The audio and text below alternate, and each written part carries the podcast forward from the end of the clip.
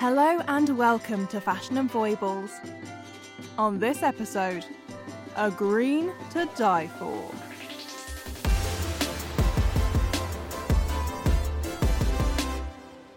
Today, you can walk into any old clothes shop and see a whole rainbow of colours from pastel pinks to powder blues to luminous yellows and earthy deep reds.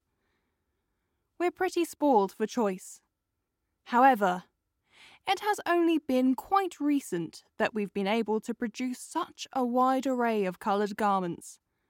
Historically, we've tried over and over again to try and replicate the colours we see in nature, as well as create some of our own.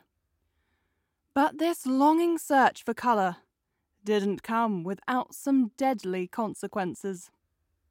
We all know Victorian England was booming with the Industrial Revolution as manufacturing and scientific discoveries began to change the landscape of not just business, but also inside the Victorian home. Out were the minimal, simple ways of the early 1800s, and in came the decades of abundance a well off Victorian home, looking almost like a bric a brac store with material goods galore, boasting with a wealth of needless commodities and goods. Because when the new institutions of machine made goods combined with cheap human labour came about, why wouldn't you take advantage and fill your house with pointless things just to show off your social status? Ah, Times really haven't changed that much, have they? But I digress. In his 1866 lecture, Traffic, artist John Ruskin states that what we like determines what we are. In other words, in Victorian England, the material possessions you favour and the performed gestures you are drawn to are a direct reflection of exactly who you are he goes on to make these imagined interactions, saying, You there, my friend in the rags, with the unsteady gait, what do you like? This person Ruskin has configured replies, A pipe and a quarter of gin. And Ruskin then says, I know you. From just a couple of very face value statements, Ruskin believes he then knows exactly who that person is, amplifying this Victorian notion that one needed all this material excess to present, to almost perform who they wanted to position themselves as in Britain's rigid social hierarchy. This need for excessive consumption and pressures of social structures can give us some insight as to why the Victorians would not be put off their material goods and lavish clothes, even if they knew it was poisonous. And that brings us to the infamous pigment of Scheele green. Scheele green, which went by many other names, such as emerald, Schweinfurt, Paris, or parrot green, was made by mixing potassium and white arsenic in a solution of copper vitriol. And no, you didn't just mishear me. I did indeed say arsenic. Yes, that extremely poisonous chemical element. Yeah, that one. It was the brainchild of Swedish pharmaceutical chemist Carl Wilhelm Scheele, who recorded his findings in his 1778 paper on green pigment. He died shortly after in 1786 at the age of 43 from of course, inhaling the poisonous gases he created. And yet, Scheele Green took off with great enthusiasm from the consumer. Its potential to be a whole range of glorious greens, from dusty olive to bright lime to rich emerald, had never been seen before in previous natural dyes. It was something new and exciting, so brilliantly eye catching. How could one resist the temptation? The green pigment was used in a whole array of products, from wallpaper to children's toys to sweets to paints to jelly, and of course to clothing and accessories. In not only Victorian England, but throughout Europe, these new exciting vivid greens were extremely popular. These pigments were used in stunning headdresses and accessories of artificial leaves and flowers. These could be seen in shop windows throughout major cities like London and Paris. In 1959, there were over 900 artificial flower wholesalers and shops in the Saint Denis and Saint Martin districts alone. They were then to be bought by the affluent bourgeoisie to accentuate their updos and bring a little bit of that feminine natural beauty of the luscious outdoors into the ballrooms. The green dye was also used on extravagant ball gowns. They swept across the ballroom floor as their wearers danced the night away. This colour was so new and thrilling, it exuded a lavish wealth, while, like the flower headdresses, had a very elegant, natural presentation. But these garments were, of course, packed full of arsenic. A ball gown made with 20 yards of fabric would have used about 900 grains of arsenic in the dyeing process. As it was very rare to fix dye to fabric, meaning a method used to ensure the dye won't come off the fabric, all that lovely arsenic was free to disperse from the ball gown.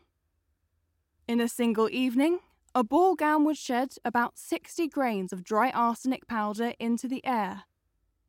To give you a bit of perspective of what that strange measurement actually means in practice, bear with me, this is going to get a tad mathematical. A single grain of arsenic is 64.8 milligrams, and direct exposure to just 300 milligrams of arsenic is lethal for an adult, so about 4 to 5 grains is lethal. And that takes us back to the fact that these ball gowns could easily shed 60 grains of arsenic in one evening, which is 12 times the amount needed for a lethal dose while wearing one of these glorious gowns that were the height of fashion. You were unknowingly poisoning not only yourself, but everyone around you. And just take a moment to think of how many of the ladies in those ballrooms donned their fake flowers and wore their exquisite dresses. Now that's a lot of green. To be in one of those ballrooms was to be surrounded by and constantly coming in contact with lethal arsenic. But what were the effects on the wearer? Were they sudden? Did those who dressed head to toe in Scheele green have grievous bouts of sickness, dramatically fainting from the constant poisoning? Well, mm, quite the contrary. The symptoms could start anywhere from a little light-headedness to a patch of rash red skin ailments that could be put down to any number of causes at the time.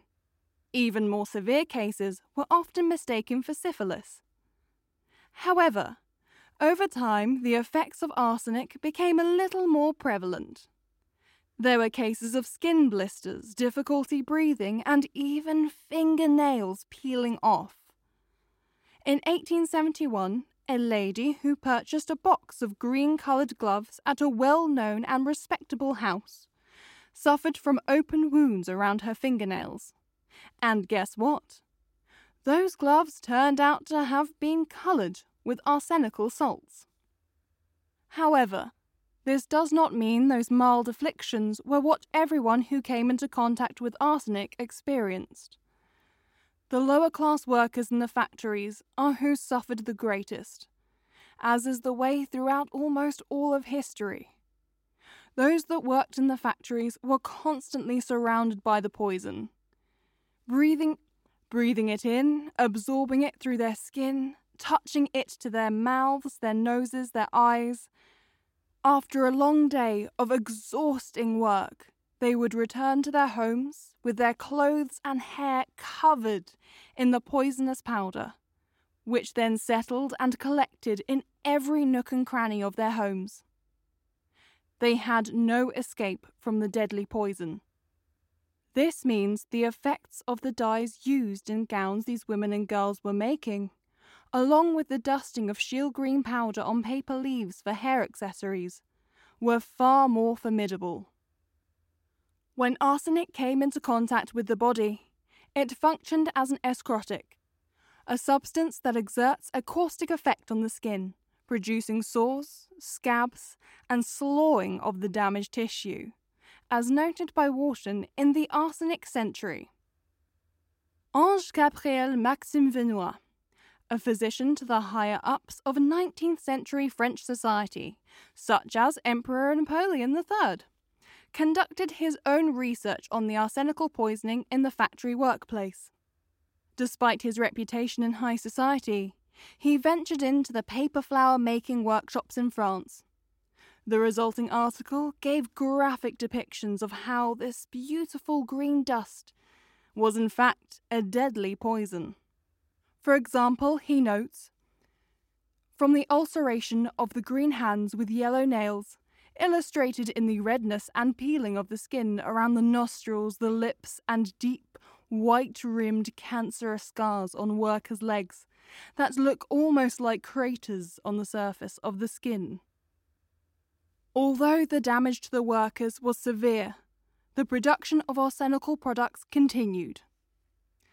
That is, until it notably started taking effect on the wealthy wearers of these garments. As usual, the issues concerning the lower classes were brushed under the rug and given little concern by those in higher society. Again, not all too dissimilar from today, don't you think? Once rumours began spreading of the irritant or even possible poisonous properties of Scheele Green, and wealthier women were noticing blisters here and falling off fingernails there. Some women's eyes began to turn to the production factories to see if those rumours were true. If so, something must be done about it, thought one woman in particular, after hearing of the death of 19 year old paper flower maker Matilda Scheurer in 1861. Her name? Miss Nichols, a member of the Ladies' Sanitary Association in London. Miss Nichols led the charge when she published an article covering the conditions she encountered when visiting the workshops where artificial flowers were made. She wrote of one girl who had been forced to keep working with the deadly pigment till her face was a mass of sores and she was almost blind. There was uproar. Miss Nichols' affluent readers began to protest such horrid working conditions, and this led to their commission of Dr. A. W. Hofmann, a famed analytical chemist, to conduct an investigation into the dyes and pigments used on these floral headdresses. His results went out to the public in a London Times article titled The Dance of Death. However, just because various groups and many individuals began to speak out about the danger of arsenic, the fight against the deadly dye was far from over. Those in positions of power, especially in England, were extremely reluctant to acknowledge the dangers of Scheele Green even highly respected artist, designer, and wallpaper maker William Morris denounced the claims, stating in an 1885 letter A greater folly is hardly possible to imagine. The doctors were bitten with fever.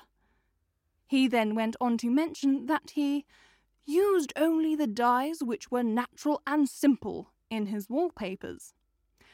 But funnily enough, William Morris also owned a huge number of arsenic mines, and in England, his arsenic mines also produced the most profit. He was well aware of the many workmen in his mines that suffered from arsenic poisoning, yet denied it all just so he could keep making a big old profit at the expense of many lives. But with growing awareness and consumers taking their money elsewhere, Morris and his counterparts could only hold out for so long. By the late 1800s, next to no products were still made using arsenic. Consumers began to turn away from the vivid greens they now associated with the deadly poison, even if it had taken them almost a hundred years to notice and accept the dangers of their prized material possessions. The people had forced the hand of manufacturing industry, and Scheele green became a thing of the past. This is not to say the stigma around the colour disappeared with it. As said by one of the most powerful women in the house of Chanel haute couture, seamstresses don't like green.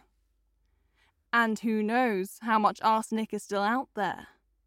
Perhaps you happen upon an old scrap of fabric, a roll of wallpaper, or even a book that's a bedazzling bright green. Be careful how you hold it. You might have just found a relic of the great arsenic poisoning. If you enjoyed this podcast, why not come over and join me on Instagram at Fashion and Foibles Podcast? There, I'll be sharing information and resources from this episode. Got any questions? Or just fancy a chat? You can find me over on Twitter at Eleanor Anwen. And with that said, until next time.